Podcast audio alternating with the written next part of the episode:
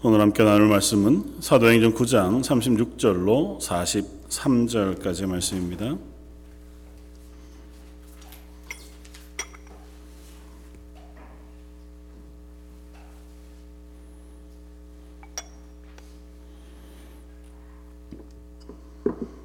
사도행전 9장 36절로 43절까지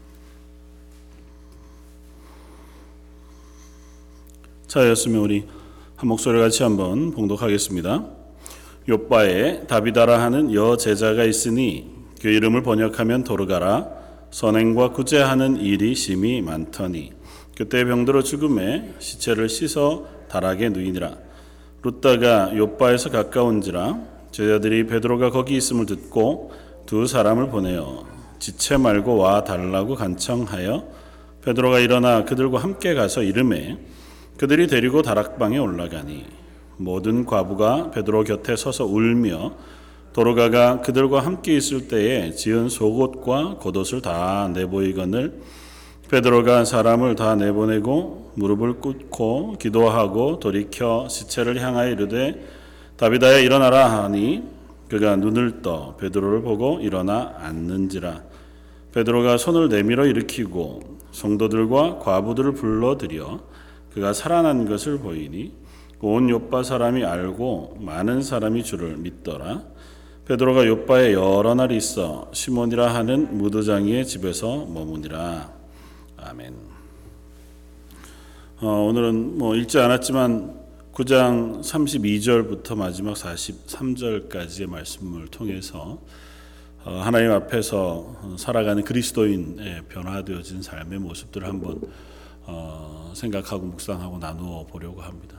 그 그리스도인이라고 하는 사람들은 예수 그리스도를 만나고 부활하신 예수 그 그리스도의 구원의 놀라운 감격을 경험한 이후에 이전의 삶에서 변화되어 새 사람이 되어진 사람들이라고 어, 할 수 있습니다. 그래서 우리가 지난주까지 살펴보았던 사도 바울의 변화의 모습들을 우리가 보았고 사도 바울은 적어도 다메섹 도상에서 부활하신 예수님을 만난 그 기점으로 인해서 그의 삶이 극단적으로 하나님 앞에 변화되어진 삶을 살기 시작했고 물론 그의 천성과 학식들 배경들은 사라지지 않지만 그의 삶의 목표와 삶에 있어서의 어, 그 걸어가려고 하는 어, 열심과 또 삶의 의미들이 완전히 변화되어져서 그의 인생을 예수 그리스도의 복음을 증거하는 일에 또 그 하나님의 은혜에 감격하고 감사하는 일, 그 삶을 살아가는 사람으로 변화되어졌던 것을 어, 우리가 볼 수 있습니다. 오늘 본문에도 어, 잠시 바울의 이야기가 멈추고 사도 베드로의 이야기가 오늘 본문과 10장에 걸쳐서 어, 나타납니다.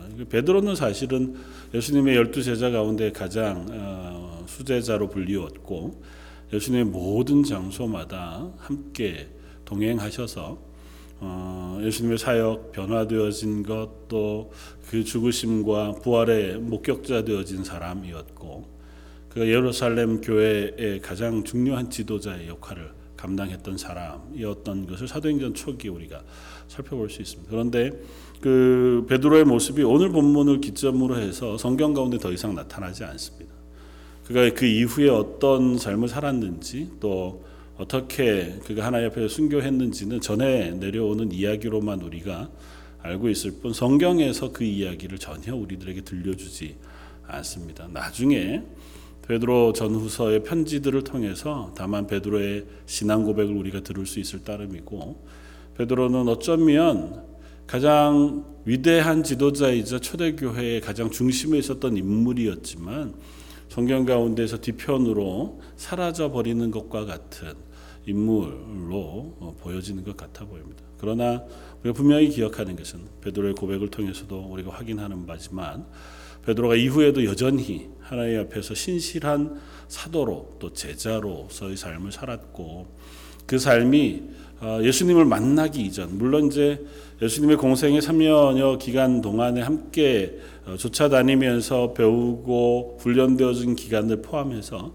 그 예수님을 만나기 이전의 삶과 그 이후의 삶은 확연하게 변화가 되었고 특별히 부활하신 예수님께서 갈릴리 바닷가에서 다시 사도 베드로를 어, 제자로 또 어, 증인으로 세우시고 격려하신 이후로부터는 그의 인생 전체가 어, 바울과 같이 어쩌면 바울보다 훨씬 더 먼저 하나님 앞에 순종하고 하나님의 복음을 위하여 살아가는 삶의 변화를 경험했었던 것을 봅니다.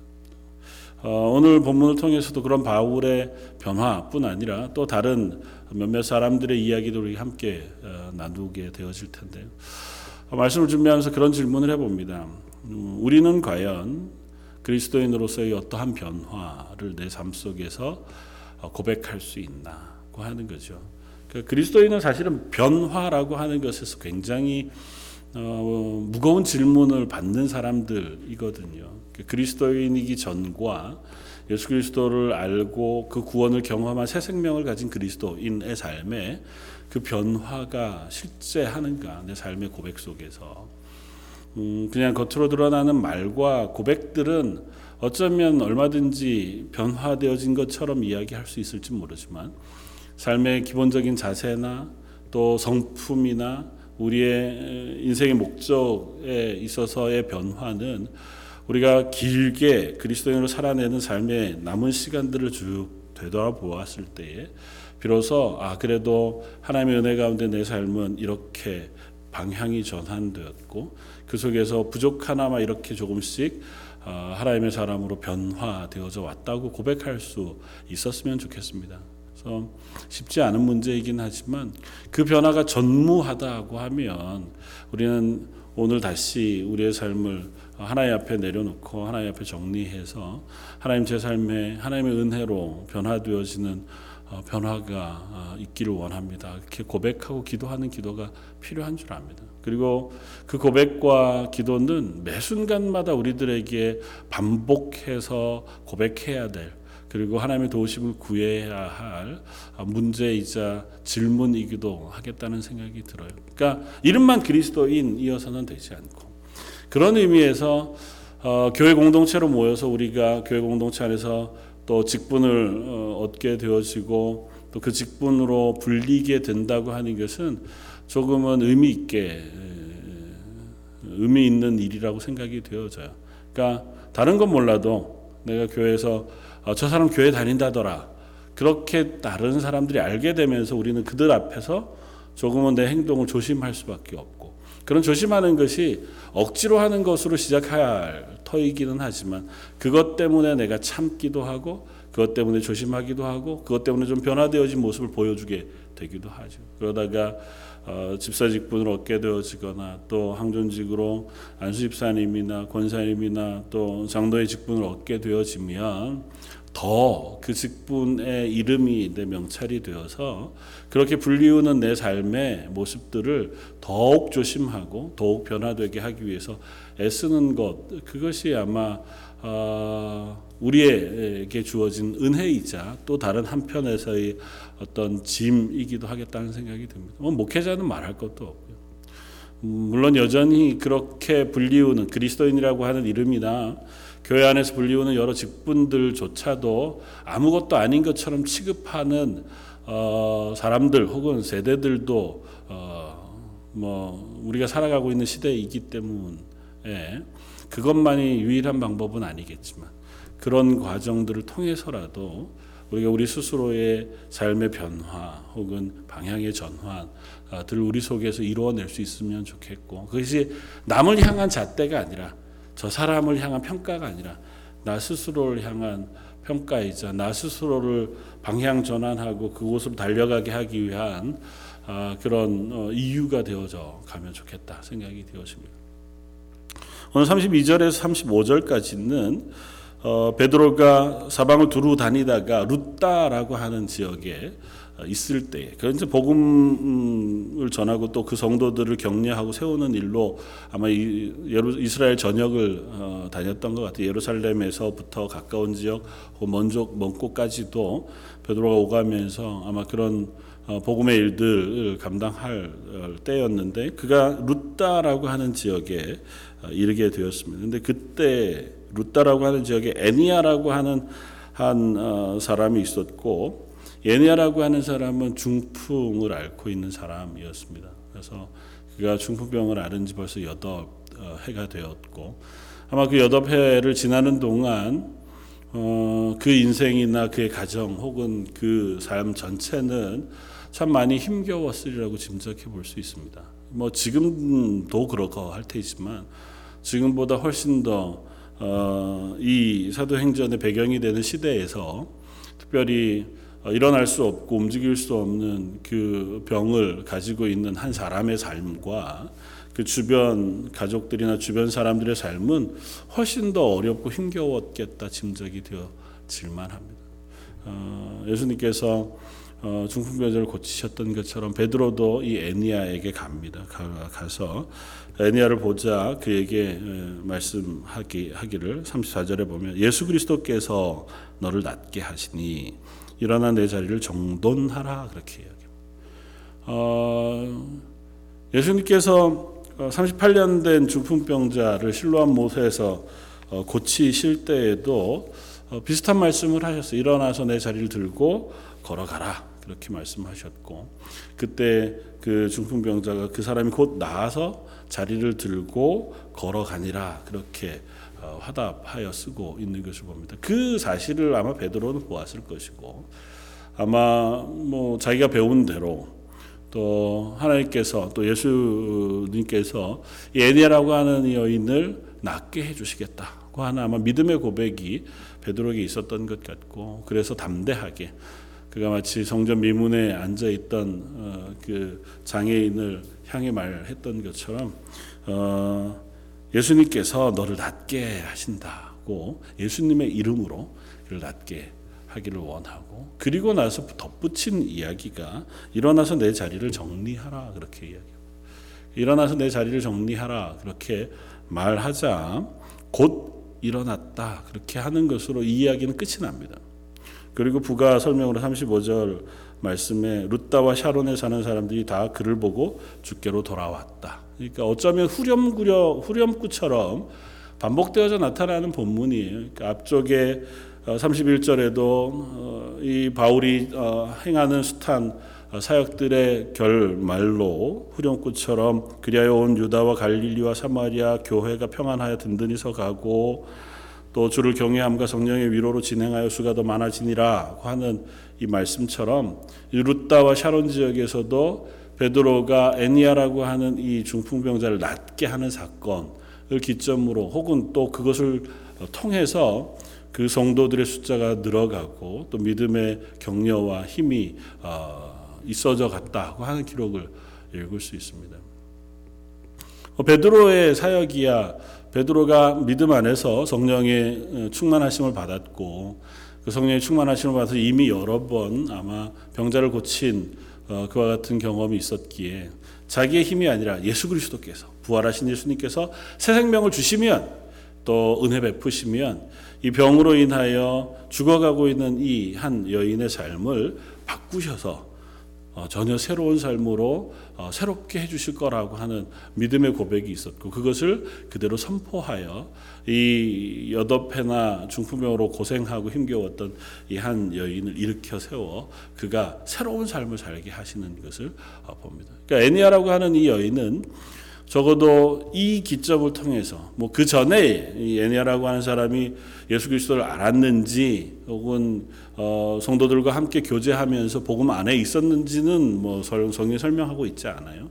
그러나 적어도 이 기점을 통해서 그는 전혀 새로운 삶을 살게 되었다고 하는 사실을 우리가 짐작해 볼 수 있습니다. 적어도 8년여간 동안은 병상에서의 삶을 살았고 그가 누군가를 돕거나 누군가에게 복음을 증거하거나 그의 삶으로 하나님의 영광을 돌릴 만한 어떤 애씀과 수고를 하기 어려운 상황이었다고 치면 이 순간 일어나 그의 자리를 정돈하고 이제 그 누웠던 자리가 아닌 그리스도인으로서의 삶, 예수 그리스도의 새 생명을 얻어 새로운 생명을 가진 사람으로서의 삶을 시작한 그 순간부터는 적어도 이 여인은 예수 그리스도의 복음의 증인으로서의 삶을 살았을 것이고 그가 직접적으로 많은 이들에게 복음을 전했느냐 혹은 그렇지 않느냐를 떠나서 그 삶 자체가 증인이 되어서 적어도 내가 이렇게 나음을 받게 되어진 것은 예수 그리스도의 이름을 빌어 사도 베드로가 나를 낫게 하여 내 삶이 변화되어졌다고 하는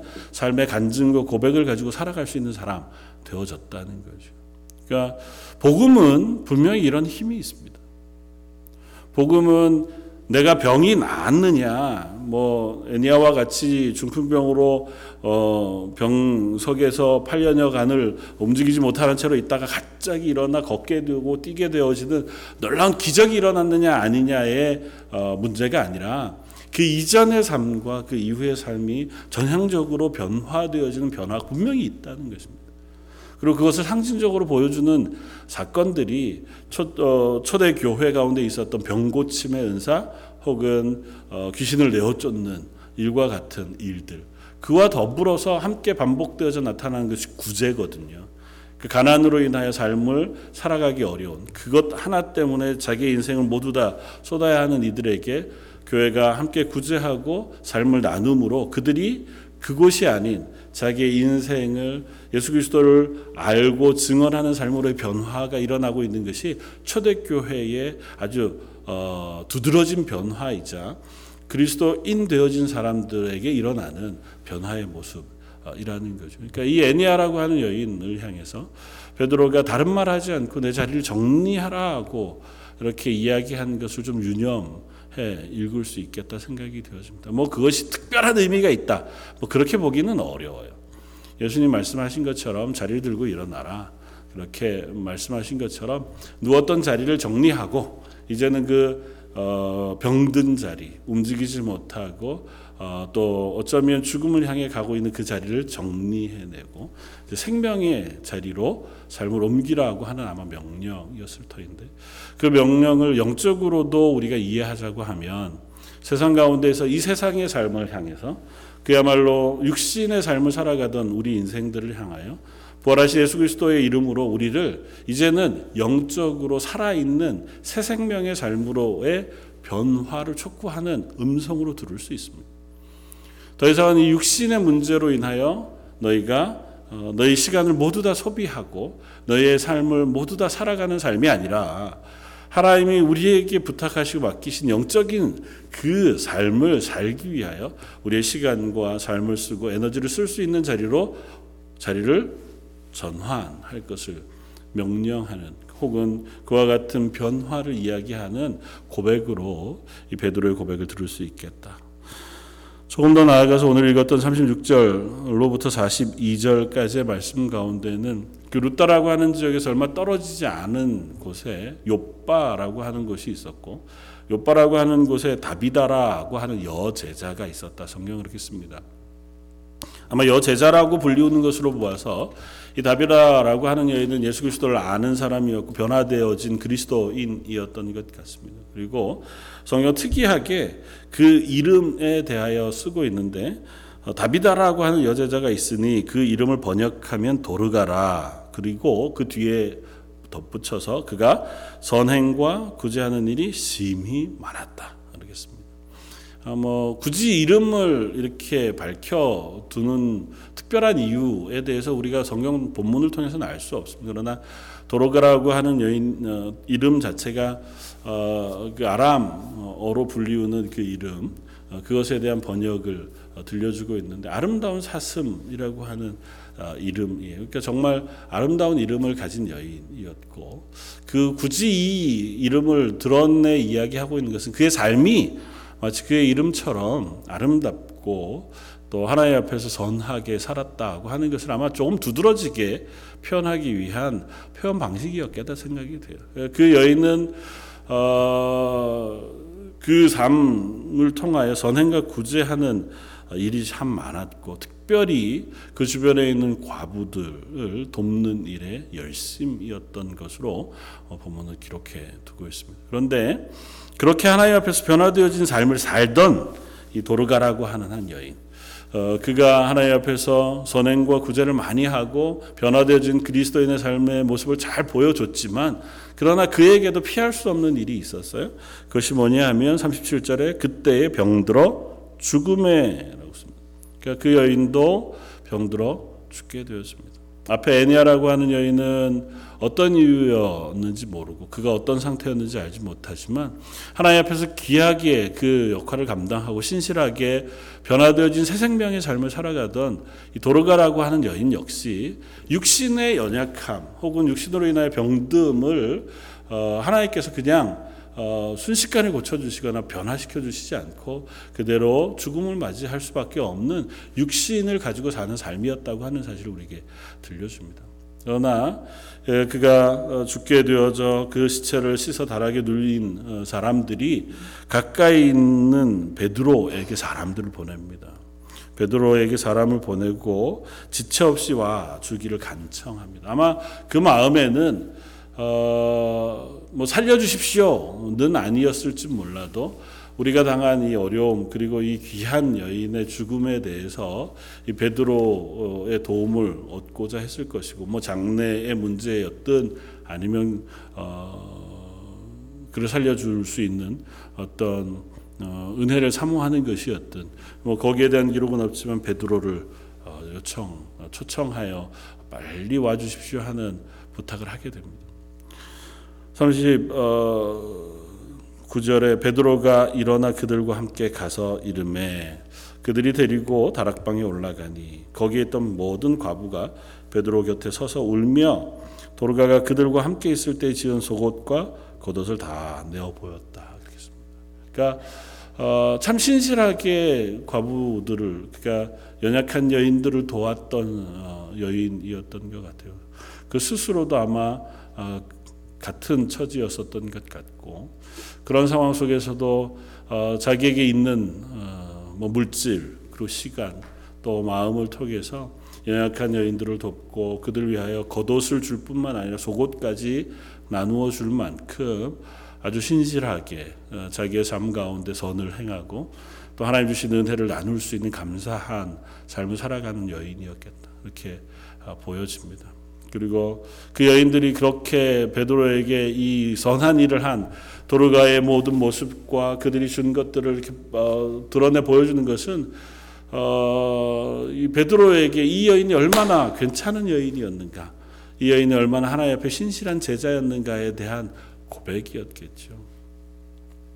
뭐 그런 얘기들을 하잖아요. 사람은 살아 있을 때보다 그가 하나님의 부르심을 받았을 때에 어, 그의 인생에 대해서 많은 평가를 받게 되어지기도 한다. 뭐 그게 절대적이지는 않지만 그가 하나님의 부르심을 받았을 때에 그의 죽음을 놓고 어, 그 앞에 선 사람들의 평가나 혹은 그들의 슬픔과 혹은 안타까움의 고백들을 들어보면 그가 그 지난 인생을 하나님 앞에서 어떻게 살았는가를 그래도 조금은 더 진실되게 유추해 볼 수 있겠다. 그렇게 우리가 생각이 되어지는데 이 도로가라고 하는 여인은 적어도 이 고백들을 살펴보았을 때 그의 인생이 예수 그리스도를 언제 만났는지 알지 못합니다. 그리고 예수님께서 사역을 공생의 사역을 하시고 또 이 초대교회가 세워지고 지나가는 시간이 그리 길지 않잖아요.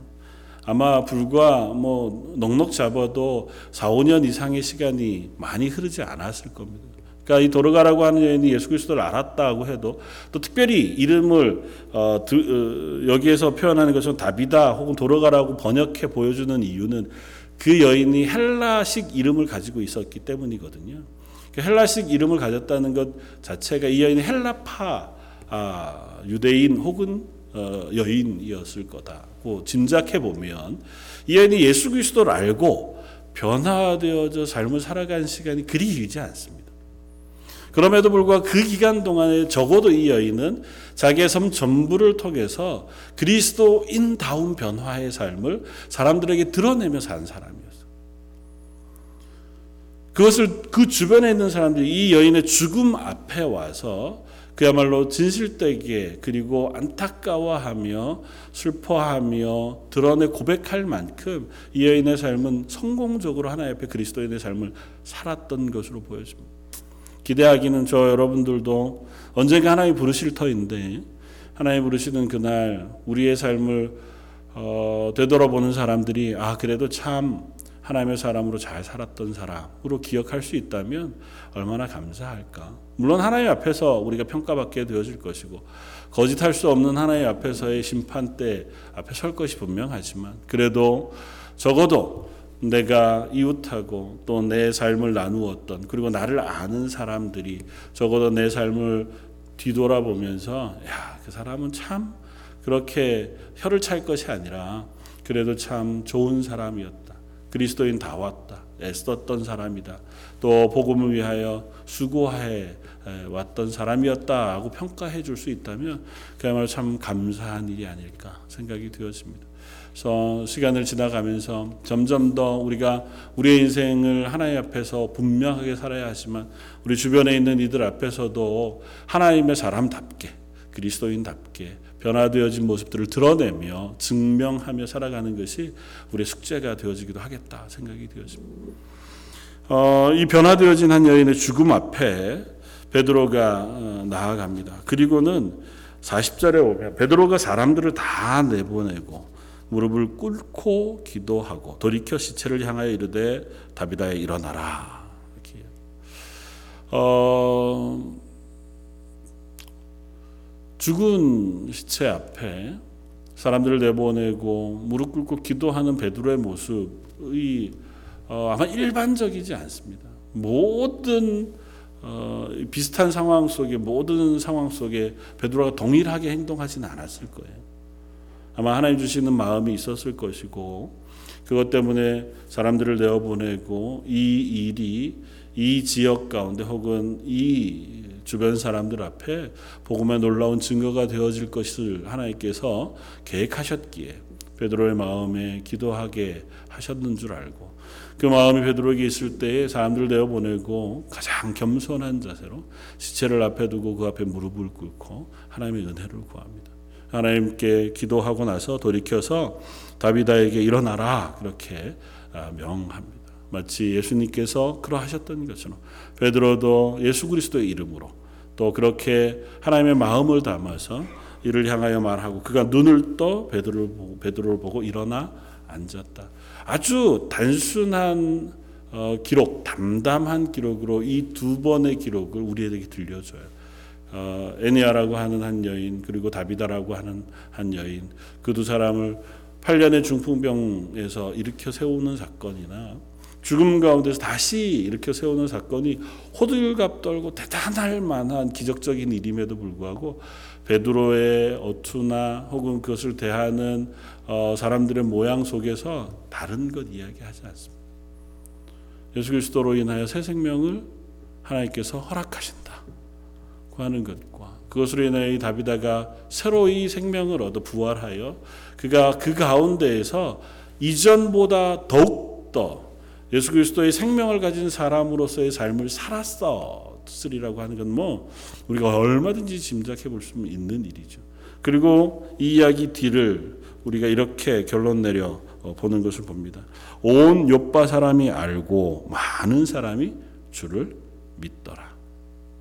하나님께서 이 지역을 향해 예수 그리스도의 복음, 생명의 놀라운 일들을 증명해 내시기 위하여 또는 애니아라고 하는 여인을 일으켜 세우시거나 또 다비다라고 하는 믿음의 사람을 다시 생명을 주어 그로 하여금 생명을 얻어 다시 그리스도인으로서의 삶을 더 살아갈 수 있도록 은혜를 베풀고 계신 것이고 그 두 사건을 통하여 공이 하나님은 루따라가 하는 지역과 샤론 또 이 요바라고 하는 지역의 모든 사람들에게 예수 그리스도의 생명의 주인 되심 그 구원의 놀라운 일들을 증언하고 증명해 내고 계시다는 거죠. 그리고 그 일에 베드로가 사용이 되어지고 있고 또 믿음의 사람이었던 이 다비다가 쓰여지고 있을 뿐만 아니라 아마 필경은 애니아라고 하는 여인 역시 동일하게 하나님의 복음의 증인으로서의 삶을 살았겠다 짐작이 되었습니다. 저 여러분들은 아마 베드로이기는 쉽지 않을 것 같아요. 그러니까 우리가 누군가를 일으켜 세우고 변화시켜 그 사람을 통하여 그 지역을 변화시킬 만한 어떤 능력의 사람으로 뭐 서는 것 물론 우리가 불가능한 것도 아니고 하나님께서 우리를 그렇게 세우기를 원하시기도 하겠지만 우리 모습 속에서 그런 것들이 혹 드러나지 못한다 할지라도 혹은 할 수 있다면 다비다처럼 변화되어진 그리스도인의 삶이 주변 사람들에게 증거되어지는 사람이었으면 좋겠고 혹은 애니아와 같이 적어도 어, 내가 새 생명을 얻은 그 삶의 간증자, 증언자로 주변에 있는 이들에게 예수 그리스도를 드러낼 수 있는 아주 작은 역할이라도 감당할 수 있는 저와 여러분들이었으면 좋겠다. 그렇게 생각을 합니다. 그리고 마지막으로 한 절 마지막 44 43절을 이렇게 씁니다. 베드로가 요바에 여러 날 있어 시몬이라 하는 무두장의 집에 머물렀다. 굳이 베드로가 머문 이 무두장이 시몬의 집에 대한 기록을 여기에 쓰고 있습니다. 그리고 이제 10장에 가면 무두장이 시몬의 집에 있는 베드로에게 나타나신 하나님의 놀라운 환상과 또 그를 부르는 고넬료의 부름의 긴 이야기들 우리에게 읽게 되어지는데 그 전에 어, 베드로가 요바에 지낼 때에 굳이 무두장이 시몬의 집에서 지내고 있는 것을 따로 기록한 것에 대해서 우리가 좀 주목해 살펴볼 필요가 있겠다. 왜냐하면 뭐 어느 집에나 있을 수 있죠. 그리고 사실은 이 다비다라고 하는 여인을 살렸으니 요바라고 하는 곳에 그 놀라운 이적을 본 사람들이 베드로를 서로 모셔 우리 집에서 좀 지내시면서 우리를 도우시고 혹은 말씀을 전하거나 또 은사를 베풀어 주기를 기대하는 사람들이 왜 없었겠습니까?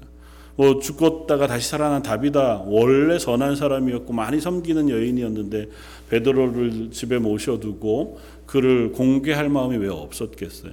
그런데도 불구하고 굳이 베드로라고 하는 사도가 그런 여타한 성도들의 집에 있지 않고 물론 이제 시몬도 성도 중에 한 사람이었겠죠. 이 무두장이 시몬이라고 하는 사람의 집에 여러 날 머물렀다고 기록하고 있다는 거예요. 그리고 그 시몬을 다른 이름으로 표현하지 않고 무두장이라고 하는 특정한 직업을 드러내어 쓰고 있다는 겁니다. 무두장이는 뭐 쉽게 얘기하면 가죽으로 무엇을 만드는 사람이에요. 무두질을 해서 어, 가죽으로 무엇인가를 만들어 요즘이야 가죽 공예 하는 게 너무 귀한 일이고 정말 기술이 있는 사람들이 해야 할 만한 아주 어, 그런 일들이지만 우리가 잘 아는 것처럼 고대 사회에서 그 가죽을 다루는 사람들은 굉장히 천한 사람이었잖아요. 특별히 뭐 우리 한국의 고대에서도 가파치라고 해서 가장 천한 천민 중에 불가촉 천민 중에 한 부류가 무두장이었고 백정과 같이 취급되어지는 사람들이었고 어, 유대인들에게는 그보다도 더 심할 만큼 사람들과의 교제를 할 수 없는 부류의 사람이었습니다.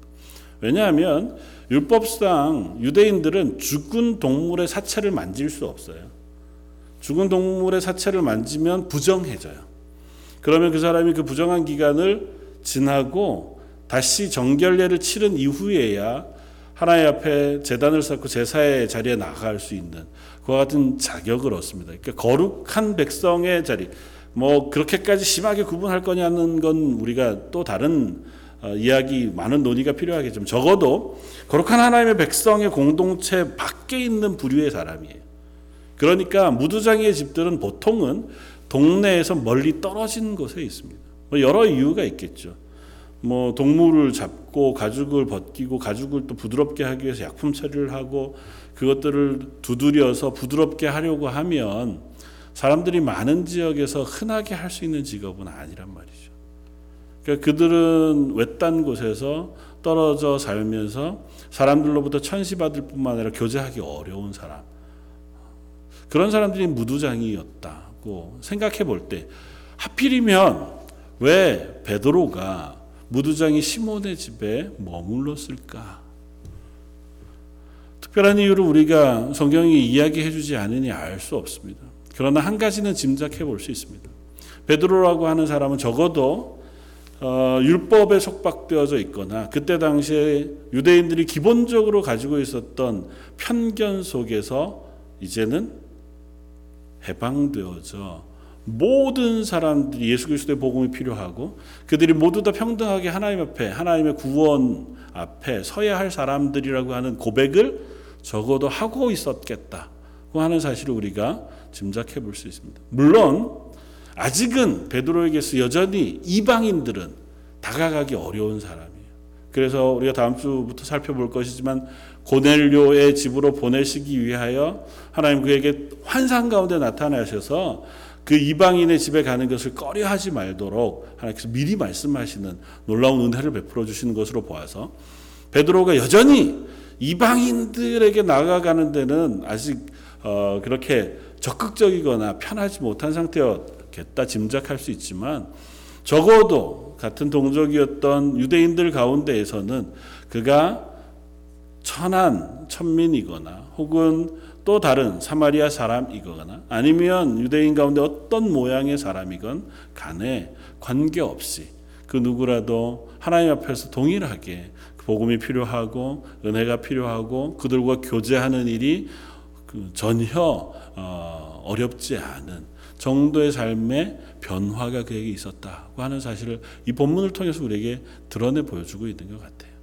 물론 10장에 나오는 하나님의 환상 가운데 나타나 말씀하시는 그 말씀을 조금 더 두드러지게 드러나게 해주는 배경이 되어지기도 하지만 이 사건 하나만으로도 적어도 베드로는 이전의 베드로의 모습보다 한 단계 더 변화되어지고 성숙되어진 삶의 변화가 그 속에서 드러나고 있는 거죠.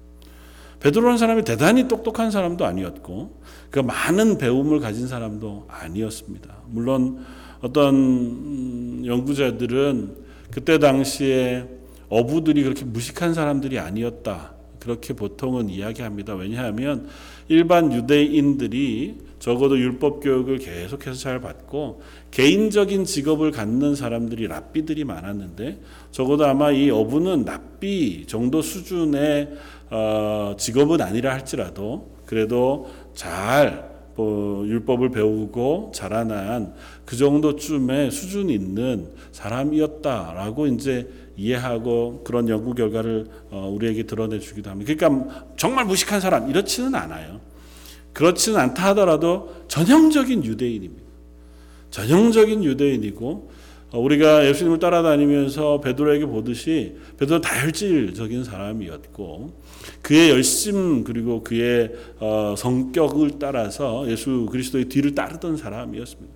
그런데 적어도 오늘 본문 가운데 이 베드로는 복음 이외의 것으로 자기의 성향을 드러내거나 혹은 복음 이외의 것을 이야기하고 표현하는 것을 전혀 보지 못합니다. 그리고 천민이었던 시몬의 집에 일부러 아마 그 집에 일부러 가 유하고 있었겠다.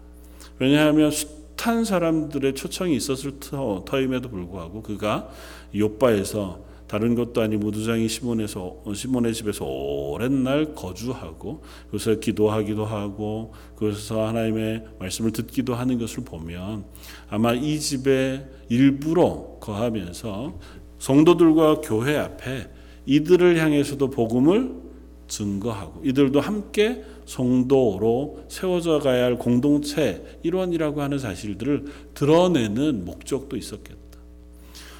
한국교회 초창기에 보면 복음을 제일 먼저 받아들인 분, 부류들이 보통은 여인들이거나 혹은 하층민들, 종들이었거나 하층민들이 먼저 복음을 받아들였고 흔히 양반이라고 불리우는 사람들은 나중에 복음을 받아들인 사람들이 되잖아요. 그래서 교회 안에 어, 한 집의 종과 한 집의 주인이 같이 예배하는 경우도 생겨 났었던 것을 보고 우리가 전에 들어오는 우리 역사의 기록 속에 우리가 잘 아는 것처럼 어, 한 교회의 그 주인과 종이 함께 장로로 추대되었을 때에 종이 장로로 추대된 것을 주인도 인정하고 그 교회 전체가 그것을 받아들여 그것이 교회의 모범이 되었던 이야기를 한국 교회사 속에서 읽을 수 있습니다. 그러니까 교회가 하나님 앞에서 변화가 되어지면 그러니까 그리스도인이 하나님 앞에서 새 생명을 얻은 사람이 되어지면 적어도 그 인식의 변화가 일어난다는 거죠. 이전에는 내가 저 사람하고 상종하지 않을 거고 내가 이전에는 이런 걸 참아낼 수 없고 내가 이전에 전혀 하지 않을 일이지만 예수 그리스도의 복음이 내게 들어와 내가 새 사람이 되어 하나님께서 죄인 되어 죽어갈 나를 살리셔서 하나님의 사람으로 새 생명을 허락하신 이상 나는 그 은혜로 인하여 변화되어진 고백이 분명히 그 삶 속에 드러날 수밖에 없다는 거죠.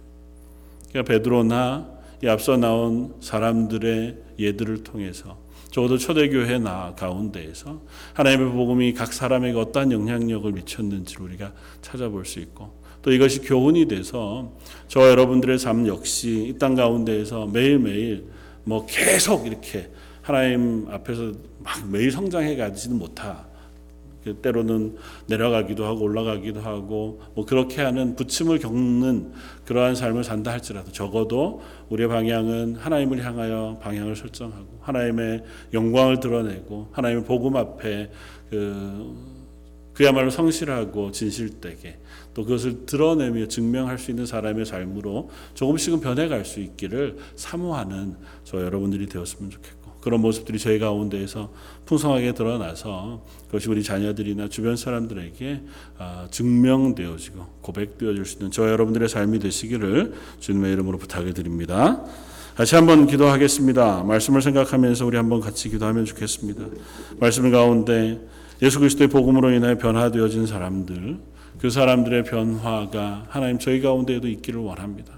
이미 우리 가운데 부으신 성령이 우리를 바꾸어서 우리의 말과 행동과 생각과 목표와 이 땅에서의 삶의 여러 모습들이 그리스도의 향기를 드러내는 하나님의 사람으로 바꾸어 주십시오. 매일매일마다 성령의 은혜를 부어 주십시오. 우리 한 목소리 같이 한번 기도하시겠습니다.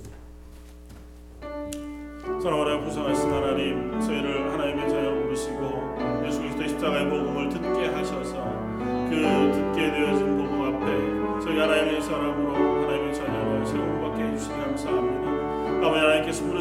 부르심 앞에 저희가 이 걸음을 신실하게 걸어갈 수 있게 해주시고 아버지 하나님 부르신 부르심 앞에 저희가 하나님의 사람으로 세워져 가는 놀라운 은혜가 있기를 원합니다. 저희가 무엇이간데 아버지 하나님께서 저희에게 새 생명을 하시고 하나님의 자녀 삼아 주셨는지 하나님께서 우리에게 베푸신 은혜에 비하며 우리의 삶의 변화는 참으로 미약하고 우리의 삶의 모습은 참으로 어리석은 모습을 고백합니다.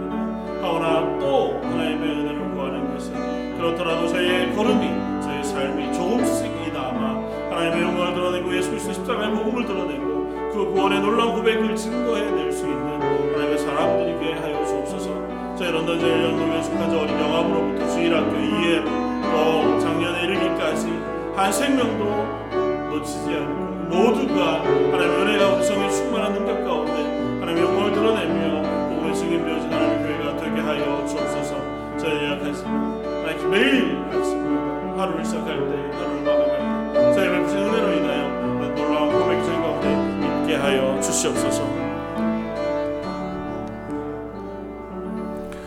사랑하고 풍성하신 하나님 예수 그리스도의 십자가의 복음은 한 사람의 삶을 전혀 다른 것으로 변화시키는 힘이 있는 줄 믿습니다.